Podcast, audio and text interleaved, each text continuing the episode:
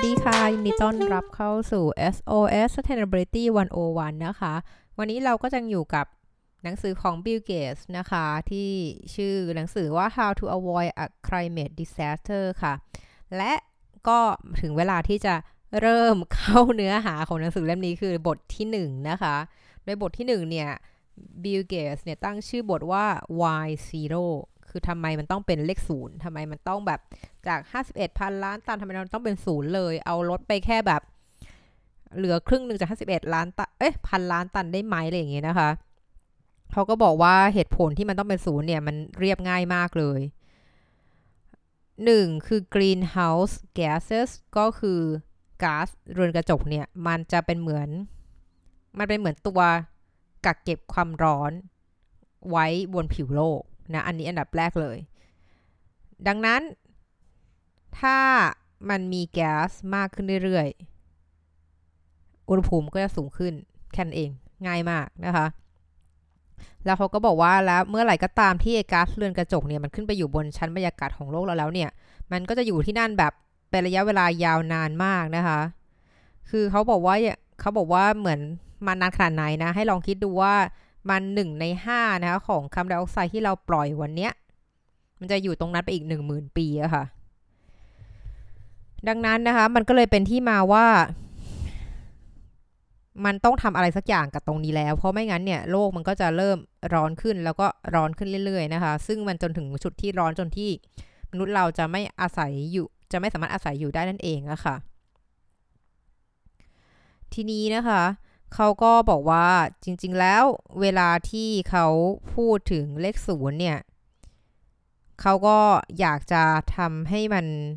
เห็นภาพอะค่ะว่าจริงๆแล้ว มันเป็นเรื่องเร่งด่วนขนาดไหนที่คุณจะต้องดูแลเรื่องนี้นะคะ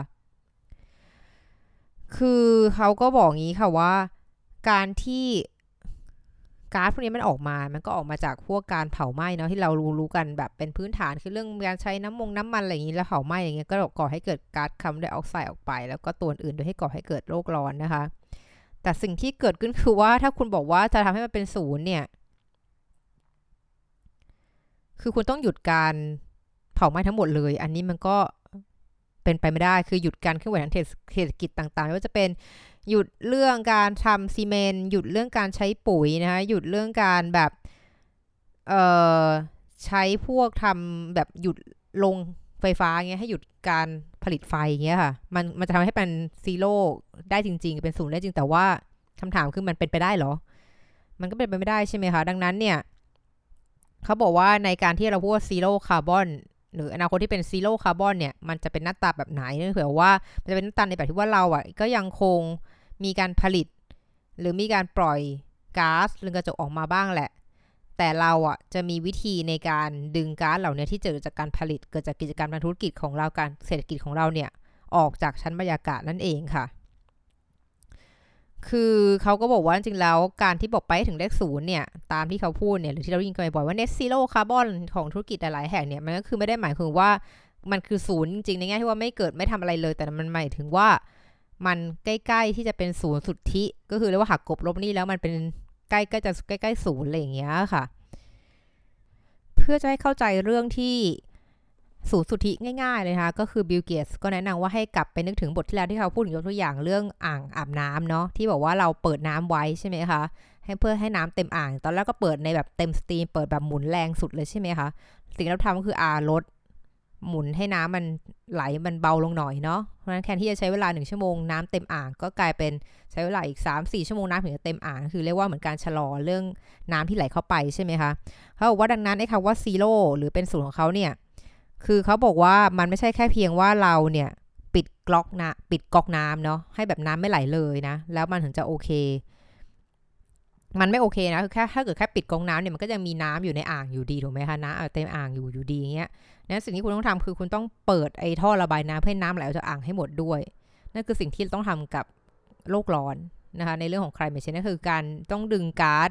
เรียกว่าในแต่ละปีเราก็มีการใส่ก๊าซเข้าไปขึ้นเรื่อยๆในชั้นบรรยากาศของเราก็ต้องมีการดำเนินชีวิตเนาะต้องใช้ชีวิตทำให้เศรษฐกิจมันหมุนไปใช่ไหมคะทุกอย่างที่มันทำเนี่ยมันก็จะเกิดก่อให้เกิดก๊าซคาร์บอนไดออกไซด์แน่นอน แต่ ดังนั้นเนี่ยทุกๆ ปีเนี่ยมันก็จะมีอันนี้เข้าไปแล้วเป็นเหมือนเป็นทุกๆห้าสิบล้านห้าสิบเอ็ดพันล้านตันทุกๆ ปีใช่ไหมถ้าเกิดเราจะหยุดเนี่ยก็ทำได้ในการอะหมุนเอาให้น้อยลง อาจจะเป็นว่าปีนี้ลดได้เหลือแบบเราปล่อยแค่ยี่สิบพันล้านอะไรอย่างเงี้ยค่ะ แต่นั้นก็ยังไม่พออยู่ดีถูกไหมคะเพราะว่ามันยังอยู่มันก็ยังทำให้โลกร้อนอยู่ดังนั้นสิ่งเราต้องทำคือต้องรีบเราต้องดึงไอ้สิ่งที่มันมีอยู่แล้วออกด้วยอะเพราะห้าสิบล้านเนี่ยคือเราใส่ไปทุกปี ทุกปี ทุกปี แต่ว่าไอ้ของที่มีอยู่ของปีที่แล้วมันมันยังอยู่อยู่ไหม นั่นคือประเด็นคือบอกว่ามันไม่ใช่แค่พูดถึงปีต่อปีแต่พูดถึงของที่คุณสะสมไว้หลายปีด้วยว่ามันมีเท่าไหร่กันนะคะนั่นคือความยากของเรื่องของเรื่องคาร์บอนนะคะฟุตปรินนั่นเองค่ะ แล้วเขาก็มีการพูดถึงเรื่องอุณหภูมิเนาะเพราะมันมีการพูดถึงเนาะว่าแบบว่าเวลาเราเราดิ้นคาว่าโลกร้อนเนี่ย เราก็จะบอกว่าร้อนมันกี่องศาล่ะ พอมันบอกว่าเนี่ยเพิ่มคิดเราเวลาดิ้นเขาว่าเพิ่มโลกร้อนเพิ่มเพิ่มขึ้นจากปัจจุบัน 1.5 องศา มันจะเกิดอะไรขึ้น เราฟังแล้วเฮ้ย 1.5 องศา คือจาก 37 องศาเป็น39เงี้ย คนไทยก็แบบก็ ก็คงพอไหวมั้ง คงน่าลำคาญคงน่าอึดอัดกว่าเดิม แต่ว่าจริงๆแล้วมันมันมันมีผลมากเนาะเขาบอกว่าหัวข้อตรงเนี้ยเขาเขียนว่า a little is a lot คือว่าแค่เพิ่มขึ้นนิดเดียวเนี่ย มันมันส่งผลอย่างสูงเลยนะคะเขาก็เปรียบเทียบให้เห็นนะคะว่า เอ่อในช่วงเนี่ย ในช่วงของที่แบบยุคน้ำแข็งอะค่ะ คือเขาบอกช่วงยุคน้ำแข็งเนี่ย อุณหภูมิโดยเฉลี่ยของยุคสมัยนั้นเนี่ย มันประมาณ 6 องศาเซลเซียสนะคะ ต่ำกว่า 6 ต่ำต่ำกว่าปกติเนี่ย ต่ำกว่าปัจจุบันเนี้ย6 องศาเซลเซียสนั่นเอง เหมือนถ้าตอนนี้กรุงเทพเราแบบ 40 องศาโดยเฉลี่ยในหน้าร้อนอะไรอย่างเงี้ยนะคะ มันก็คือได้ว่าถ้าเกิดเทียบกันแล้วอะสมัยนั้นสมัยยุคน้ำแข็งเนี่ยที่เรายังไม่มีมนุษย์เลยเนี่ยมันก็อุณหภูมิก็คงประมาณแค่สามสิบสี่องศาจากสี่สิบปัจจุบัน แต่เขาบอกเนี่ยในขณะที่ในยุคแต่ในยุคในแล้วก็ในยุคของไดโนเสาร์นะคะเขาบอกว่ายุคในไดโนเสาร์เนี่ยอุณหภูมิเนี่ยมันก็ประมาณแค่ 4 องศาเซลเซียสเนี่ยสูงกว่า แค่สูงกว่าปัจจุบันแค่ 4 องศาเซลเซียสนะคะ ซึ่งในตอนนั้นเนี่ยเขาบอกว่า 4องศาเซลเซียสที่สูงปัจจุบันคือเรียกว่าเหมือน 44 องศาอะไรอย่างเงี้ยค่ะ ในยุคนั้นเนี่ย มันมีจระเข้นะคะ คือจระเข้เนี่ยอาศัยอยู่ในแถบขั้วโลกใต้อะคือแถบวงของอาร์กติกอะค่ะ คือนั่นคือสมัยนู้นนะคะ ดังนั้นเนี่ยถ้าคิดกลับกัน คือเขาบอกว่าอุณหภูมิเนี่ยมันมันมันมันแค่สี่องศา มันฟังดูเหมือนไม่เยอะเนาะเลขสี่เนี่ย แต่จริงแล้วมันมันถือว่าเป็น ช่วงที่กว้างมากในเชิงของผลกระทบค่ะ คือเขาก็บอกว่า คือถ้าเราดูในยุคปัจจุบันนะคะ ถ้าโลกของเราร้อนขึ้น 1 องศาเนี่ย เอาแค่ 1 เหมือน 36 องศาเป็น 37 เนี่ย มัน มัน มัน มันเกิดผลกระทบอะไรบ้างนะคะ คือสิ่งที่เกิดขึ้นคือ น้ำทะเลสูงขึ้นค่ะ นั่นคือจุดจุดจุดหลักเลยนะน้ำทะเลสูงขึ้นเนาะแล้วก็เหมือนกับว่าพออากาศมันร้อนขึ้นเนี่ย มันก็มีผลนะที่ทำให้เหมือนดินเนี่ยมันก็จะแห้งขึ้น ซึ่งพอดินมันแห้งขึ้นเนี่ย มันก็จะมีผลต่อในเรื่องของชั้นบรรยากาศ เช่นกันว่ามันจะกักเก็บ พวกก๊าซแต่งมลคุ่ในดินได้ไม่เพียงพอรวมทั้งเพาะปลูกไม่ได้ด้วยนะคะ ซึ่งตรงนี้มันคือเรียกว่ามันเหมือนมันเหมือนมนุษย์อะคะพื้นดินเนี่ยมันก็มันก็ต้องมีการปรับตัวถูกไหมเหมือนมนุษย์เราเวลาที่เรารู้สึกว่าอากาศเริ่มเริ่ม overheat เงี้ยแล้วตัวตัวเราเริ่มร้อนแล้วก็เริ่มแบบมีการทำให้เหงื่อออกเพื่อระบายความร้อนเนี่ยถ้าเกิดดินมันแห้งไปหรือมีการเปลี่ยนสมดุลเนื่องจากอุณหภูมิมันมันมันผันผวนอย่างเงี้ยค่ะ มันจะทำให้สภาพของดินเนี่ยมันมันผิดเพี้ยนไป และมีผลต่อเอ่อชั้นบรรยากาศของโลกเราอย่างแน่นอนนะคะ คือเขาก็เล่าให้ฟังนะคะว่าอะเราเรามาทำความเข้าใจในเรื่องเบสิกเนาะว่าคาร์บอนไดออกไซด์เนี่ย มันคือจริงแล้วเป็นแค่ก๊าซชนิดหนึ่งในก๊าซเรือนกระจกนะคะ ซึ่งมันมีอีกหลายอย่างไม่จะเป็นไนตรัสออกไซด์หรือแม้แต่มีเทนนะคะ ซึ่งไนตรัสออกไซด์คือก๊าซอะไรบอกคือก๊าซที่เหมือนอาถ้าเกิดไปหาหมอฟันเนี่ยเขาก็จะเหมือนเป็นแก๊สหัวเราะเออมันก็ใช้ในนั้นเนาะและมีเทนเนี่ยก็เป็นใช้ในพวกการหุงต้มต่างๆ ปกติอยู่แล้วอะค่ะ เพียงแต่ว่า 2 3 ตัวเนี้ยมันก็จะมีเรียกว่าศักยภาพในการก่อให้เกิดโลกร้อนไม่เท่ากันนะคะ อย่างเช่นว่าอย่างเช่นเอ่มตัวมีเทนเนี่ยเรียกว่าศักยภาพในการทำให้โลกร้อนในสูงกว่าคาร์บอนถึง 120 เท่าเลยทีเดียวนะคะแต่ว่าเวลาเราเรียกกันเป็นหน่วยชี้วัดเนี่ยเราใช้ตัวคาร์บอนไดออกไซด์เป็นตัวเป็นตัวค่ากลางนะคะ เรียกว่าเอ่อ CO2 equivalent นะคะ คือเรียกว่าเป็นหน่วยนี้นั่นเอง อันนี้ก็คือแค่รู้ไว้เฉยๆเนาะแต่ว่าอาจจะ เป็นคำที่ได้ยินบ่อยๆ ค่ะทุกท่านโดยส่วนใหญ่แล้วเขาก็จะเขาก็จะกล่าวถึงตัวคาร์บอนไดออกไซด์เวลาพูดถึง greenhouse gas เนาะในธุรกิจทั่วไปนะคะยกเว้นแต่บางกลุ่มเนี่ยเขาจะใช้แบบใช้เป็นชาร์ตแล้วจะลดก๊าซอะไรบ้างนะคะ ก็จะค่อนข้างสเปซิฟิกค่ะทีนี้เขาก็มีพูดถึงเรื่องฟิสิกส์เคมีชีวะต่อนิดนึงตรงนี้ไฟก็อาจจะอาจจะอาจจะไม่ไม่ไม่ได้เล่าไม่ได้อ่านเล่าให้ฟังรายละเอียดนะคะแต่เขาก็บอกว่าถ้าเกิดจะให้คิดถึง คิดถึงในเรื่องของทำไมกีนเฮาแก๊สเนี่ยหรือก๊าซเรือนกระจกเนี่ยทำให้มันร้อนขึ้นได้ทำให้ทำไมถึงทำถึงโลกร้อนเพราะว่าจริงแล้ว นึกสภาพเถอะว่าโลกเราก็เปิดเป็นก้อนกลมๆลอยอยู่กลางอวกาศ มันก็ไม่ได้มีอะไรเหมือนมาเป็นฝาชีครอบไว้ หรือไม่ได้มีอะไรไม่ได้อยู่ในกล่องที่มันจะทำให้เหมือนร้อนขึ้นเลยมันน่าจะมีจุดระบายอากาศใช่ไหมคะคือเขาก็บอกว่า สิ่งที่เรามองไม่เห็นด้วยตาเปล่าอะ มันไม่ได้ความมันไม่มีจริง คือเขาก็บอกว่าไอ้ตัวก๊าซเรือนกระจกเนี่ย มันมีหน้าที่ในการดูดซึมซับความร้อน แล้วก็กักขังมันไว้ในชั้นบรรยากาศนั่นเอง มันก็ทำหน้าที่เหมือนเรือนกระจกที่เราใช้ปลูกต้นไม้อะค่ะ ซึ่งไอปรากฏการเรือนกระจกเนี่ย เราก็จะเห็นได้ในเหมือนเวลาถ้าเราในประเทศไทยอย่างเงี้ย เราเราจอดรถอย่างเงี้ยค่ะ ถ้าเราเหมือนจอดรถไว้ตากแดดเนี้ย เออก็หน้าก็หน้าต่างกันรถเนี่ยก็จะให้แบบแสงอาทิตย์เข้ามาใช่ไหมคะ แล้วมันก็จะเก็บ พลังงานบางส่วนจากแสงอาทิตย์ไว้ในรถเนาะซึ่งนั่นทำให้เนี่ยอากาศภายในรถเนี่ยมันจะมีอุณหภูมิสูงกว่า อากาศอยู่ข้างนอกนั่นเอง ลักษณะเป็นประมาณนี้นะคะโอเค ทีนี้นะคะ ต่อมาเขาก็พูดต่อมานะคะ ดังนั้นนะคะ ทุกๆ โมเลกุลของคาร์บอนไดออกไซด์เนี่ยที่ปล่อยออกไปเนี่ยมันมีส่วนที่ก่อให้เกิดปรากฏการณ์เรือนกระจกอย่างเช่นที่ว่า เลยเป็นสาเหตุหรือเป็นที่มาของทำไมเราถึงต้องทำให้มันเป็นศูนย์ให้ได้นะคะ โอเค ทีนี้ต่อมาเขามาพูดต่อมาว่า what we do and don't know คือเรารู้อะไรบ้างและเราไม่รู้อะไรบ้างนั่นเองอะคะ่ะ คือเอาอย่างนี้เขาก็บอกนะคะว่านักวิทยาศาสตร์เนี่ยก็ก็ก็จริงๆยังต้องเรียนรู้ต่อไปเรื่อย ๆ นะคะ ว่าว่าทำไมว่าทำไมและอย่างไรนะคะ ที่ชั้นบรรยากาศของเรามันเริ่มเปลี่ยนแปลงนะคะ โดยที่เราก็ต้องรับทราบหรือตระหนักว่ามีปัจจัย ไม่แน่นอนเยอะแยะมากมายนะที่เกี่ยวเรื่องกับชั้นบรรยากาศของโลกเรานะคะ คือเราก็ไม่รู้แน่ๆหรอกว่าเหตุการณ์ที่เกิดขึ้นอันนี้มันเป็นเพราะโลกร้อนหรือมันเป็นเพราะเรื่องอื่นๆที่มาประกอบกันนะคะ เพราะว่านักวิทยาศาสตร์เนี่ยก็มีการใช้โมเดลอะไรต่างๆมาพยากรณ์เรื่องพวกนี้นะแต่ว่ามันก็ไม่ได้ไม่ได้คำตอบแบบแบบ multiple choice ที่แบบมีให้เลือก A B C เลยนั้นก็มันก็ดูเป็นเรื่องง่ายถูกไหมคะ แต่สิ่งที่เราเห็นได้ชัดคือว่าโลกเนี่ยมันกำลังอุ่นขึ้นเรื่อยๆนะคะ แล้วก็มันอุ่นขึ้นเนี่ย เพราะกิจกรรมของมนุษย์ และ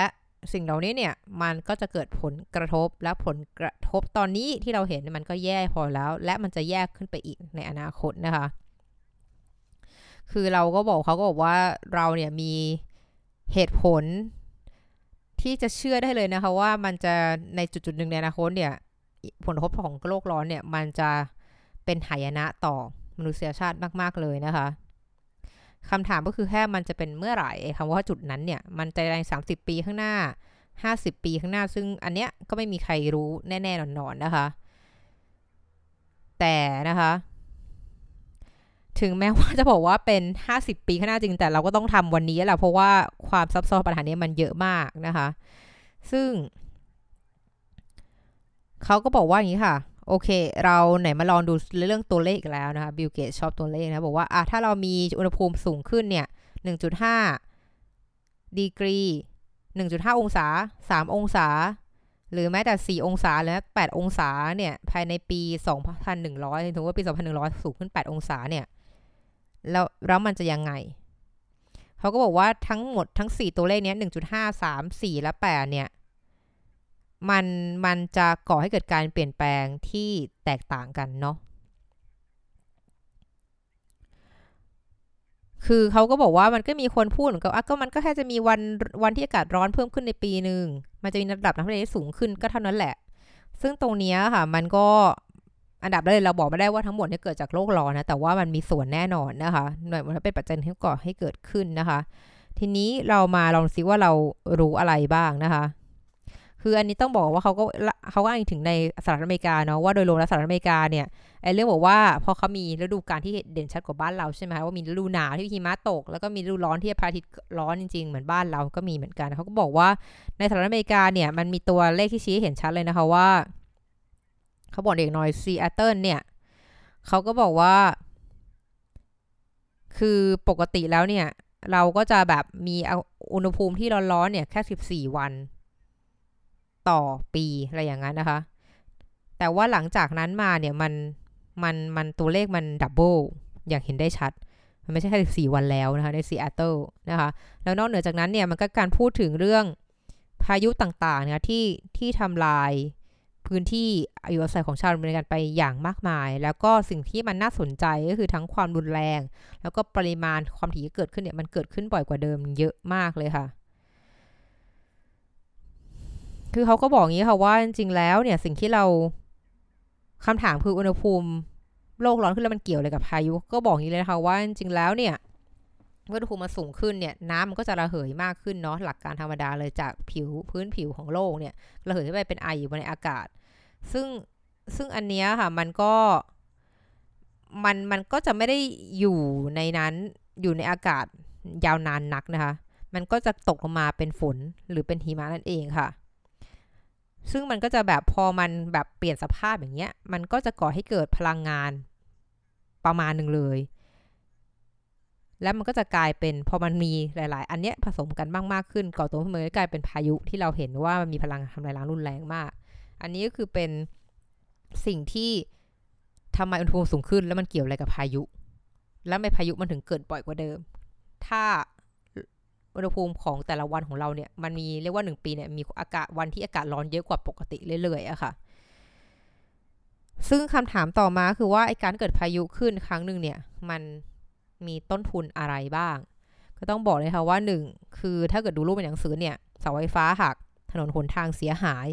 บ้านเรือนพังนะคะตรงนี้มันคือต้นทุนที่ก่อให้เกิดที่คุณต้องทำทุกครั้งอะ่ะแล้วมันก็สิ่งสำคัญคือว่าคุณคุณคุณเกิดพายุครั้งนึงเนี่ยมันไม่ได้หมายความว่า พรุ่งนี้คุณจะสร้างบ้านกลับมาได้ปกติอะไหนจะมีสร้างรถสร้างอะไรอีกเขาเลยว่ามีเคสหนึ่งของเฮอริเคนมาเรียในปี 2017 ที่ทำให้เหมือนกับว่าโครงสร้างพื้นฐานของเปอร์โตริโกเนี่ย มันเหมือนย้อนหลังไป 20 ปีเป็นสองทศวรรษเลยอะค่ะ คือคุณต้องมาสร้างใหม่ทั้งหมดเลยเลยอย่างเงี้ยคำถามคือว่าแล้วมันจะเกิดขึ้นอีกเมื่อไหร่คือคิดสภาพสิคะว่าแบบกำลังสร้างบ้านใหม่เสร็จสร้างอยู่ได้ไม่ถึงปีเอามาอีกรอบแล้วบ้านพัง คุณจะมีเงิน สร้างบ้านใหม่ทุกปีหรอ รัฐบาลจะเอาเงินจากไหนมาสร้าง เพราะยังไม่ได้เหมือนฟื้นตัวเลยจากจากความล้มจากภายนะคราวที่แล้วอะไรอย่างเงี้ยค่ะ ซึ่งบางซึ่งอาจจะมองว่าการที่พายุมาก็ดีสิทำให้การเพาะปลูกดีครับมันก็ปัญหาคือว่า พอบางที่มันเกิดพายุบ่อยเอบางที่เนี่ยมันก็จะกลายว่ามีแต่ความแห้งแรงนะคะปลูกผักปลูกอะไรไม่ได้อีก อันนี้ก็วุ่นวายอีกค่ะ ก็คือเรียกได้ว่า ผลกระทบเนี่ยมันเป็นลูกโซ่มากมายเลยนะคะ ที่แบบว่าเราอะจะนึกภาพไม่ออกไปสังว่ามันเกิดอะไรขึ้นได้บ้างนะคะ จากการที่บอกว่าก็แค่มันร้อนขึ้นหนึ่งองศานี่อะไรอย่างนี้นะคะ ทีนี้เขาก็บอกต่อมาว่าเรื่องอย่างไฟป่าเนี่ยของแคลิฟอร์เนียเนี่ยมันก็แบบเขาบอกว่ามันเกิดบ่อยกว่าเดิมถึง 5 เท่านะคะ ถ้าเทียบตั้งแต่ปี 1970มาต้นมาเนี่ย เพราะว่าอย่างก็ ก็กลับมาอีกว่าเพราะอากาศมันแห้งไม้มันก็แห้งมันก็เลยก่อให้เกิดการเสียดสีกันแล้วก่อให้เกิดไฟได้ง่ายขึ้นนะคะนอกจากนั้นเรามาตูเรื่องน้ำทะเลสูงขึ้นบ้างนะคะเขาบอกน้ำทะเลมันสูงขึ้นเพราะอะไรก็เกิดจากน้ำแข็งขั้วโลกมาละลายนั่นเองค่ะ ซึ่งตรงนี้ค่ะ แล้วก็เขาก็บอกว่า และอีกอันหนึ่งนอกจากน้ำแข็งทั่วโลกมาละลายแล้ว แล้วก็บางส่วนเนี่ยมันเกิดจากการที่น้ำทะเลเนี่ยมันขยายตัว เมื่อ อากาศมันร้อนขึ้น อันนี้เขาบอกให้ให้คิดสภาพว่าน้ำทะเลเนี่ยมันก็เหมือนโลหะ มันก็เหมือนมันมีเรียกว่าลักษณะเหมือนโลหะ เวลาที่มันร้อนขึ้นเนี่ยมันก็จะขยายตัว มันก็เหมือนเขาตัวอย่างเห็นมันเหมือนกับเวลาแหวนคุณติดนิ้วอย่างเงี้ย แล้วคุณจะทำไงให้แหวนมันหลุดแบบออกมาจากนิ้วเพราะมันแน่นเกินอะไรเงี้ย มันก็คุณเอามือไปจุ่มน้ำร้อนสิแหวนมันก็อาจจะแหวนก็จะแขยตัวนิดนึงแล้วทำให้ดึงออกมาได้นะคะซึ่งตรงนี้เขาบอกว่าน้ำทะเลเนี่ยมันอาจจะ เท่าที่อาลองประเมินดูเนี่ยจากระดับน้ำทะเลโดยเฉลี่ยทั่วโลกเนี่ยเขาก็บอกว่าน้ำทะเลเนี่ยจะสูงขึ้นประมาณสองประมาณสองสามฟุตภายในปีภายในปีสองพันหนึ่งร้อยสองสามฟุตเนี่ยก็คือประมาณหกสิบเซนหกสิบเซนแล้วก็ ฟังแล้วก็ดูแบบเออก็ก็ก็ไม่ได้เยอะอะไรเนี่ย แต่จริงๆแล้วบางพื้นที่เนี่ยมันมันมันมันเห็นแล้วว่ามันเกิดอะไรขึ้นบ้างนะคะ คือเขาบอกว่าพื้นที่ชายฝั่งเนี่ย อย่างเช่นของพวกไมอามี่เนี่ย นี่เห็นได้ชัดเลย ว่าตอนนี้น้ำทะเลมันเริ่มเข้ามาอยู่ในท่อระบายน้ำอยู่ในระบบระบายน้ำของเมืองแล้วนะคะ แล้วก็มีอะไรหลาย ๆ อย่างนะคะ ที่มันกระทบต่อการวางผังเมือง แล้วก็จะทำอย่างไรให้มันแบบเมืองเนี่ย มันจะไม่จมไปในอนาคตนะคะ และเขาก็จะพูดไปครั้งมากนะคะว่าประเทศที่เจริญแล้วอย่างสหรัฐอเมริกาเนี่ยก็อาจจะ พอมีวิธีการเอาตัวรอดได้นะแต่ประเทศที่ยากจนอย่างบังคลาเทศเนี่ยซึ่งถือว่าเป็นประเทศที่ยากจนดับแรก ๆ ของโลกเหมือนกันเนี่ยก็เขาก็พยายามที่จะดิ้นรนเนาะผ่านออกจากภาวะความยากจนใช่ไหมคะ ซึ่งนั้นเป็นเนี่ยซึ่งเป็นปัญหาใหญ่ของประเทศนี้ก็จะโดนเหมือนทำลายด้วยสภาพอากาศนะคะ เพราะว่าเขาแบบเป็นชายฝั่ง อยู่แล้วเนาะพรมแดนคือชายฝั่งทั้งนั้นเลยนะคะ แล้วก็แบบเป็นพื้นที่ที่เสี่ยงต่อการจมน้ำน้ำท่วมในทุกๆปีนะคะ ซึ่งการที่มีโลกร้อนเข้ามาอีกเนี่ย มันก็ยิ่งทำให้การใช้ชีวิตนั้นยิ่งยากขึ้นไปกว่าเดิม คือให้ทั้งพายุไซโคลนนะคะทั้งสโตมเซิร์ชนะคะ ทั้งแบบน้ำท่วมจากแม่น้ำนะคะ ซึ่งตอนนี้เรียกว่ามันจะเกิดขึ้นแบบเป็นเรื่องปกติใน 20-30%ของพื้นที่ของประเทศนี้เลยนะคะ คือคือที่มันจะอยู่ใต้น้ำอะคือเรียกว่าเหมือนประเทศทั้งประเทศเนี่ยประมาณ 30%ของประเทศเนี่ยมันจะไปอยู่ใต้น้ำอะเนื่องจากน้ำท่วมเป็นเป็นแบบเป็นฤดูกาลเลยค่ะ ซึ่งในสิ่งเหล่านี้คำว่าน้ำท่วมเนี่ยมันมันไม่ใช่แค่แบบไม่สะดวกในเรื่องของการอยู่อาศัยแต่มันคือมันเป็นการทำลายแหล่งเพาะปลูกทำลายบ้านเรือน แล้วก็รวมทั้งค่าชีวิตผู้คนไปด้วยนะคะ หลังเกิดเหตุการณ์อุทกภัยแบบนี้ เนื่องจากยังเหลือเนื้อหาที่อยากจะเล่าให้ฟังต่อในบทที่1นนะคะ ก็ขอแยกยกยอดเป็น episode หน้านะ ที่จะพูดตอนจบของบทที่1นนะคะ ที่จะเล่าต่อนะคะว่า ผลกระทบของโลกร้อนเนี่ย มันกระทบนอกใครบ้างนอกเหนือจากมนุษย์เรานะคะ สุดท้ายนี้นะคะ ก็จะขอทายอินนะคะ บอกให้ทุกท่านนะคะช่วยไปลงชื่อ สนับสนุนร่างพระราชบัญญัติอากาศสะอาดด้วยเด้อค่ะ แต่ก่อนที่จะลงชื่อนะคะฝ้ายก็อยากจะให้ทุกท่านลองทำความเข้าใจกับมันก่อนด้วยว่าคุณเห็นด้วยไหมนะคะ ที่จะสนับสนุนตรงนี้ก็ไม่อยากจะให้แบบแค่เซ็นชื่อไปงั้นๆ โดยที่ไม่เข้าใจว่าพรบพูดถึงอะไรนะคะ และนี่คือทั้งหมดของ SOS Sustainability วันวันประจำวันนี้ ขอบคุณติดตามนะคะ แล้วเจอกันใหม่วันพรุ่งนี้ สวัสดีค่ะ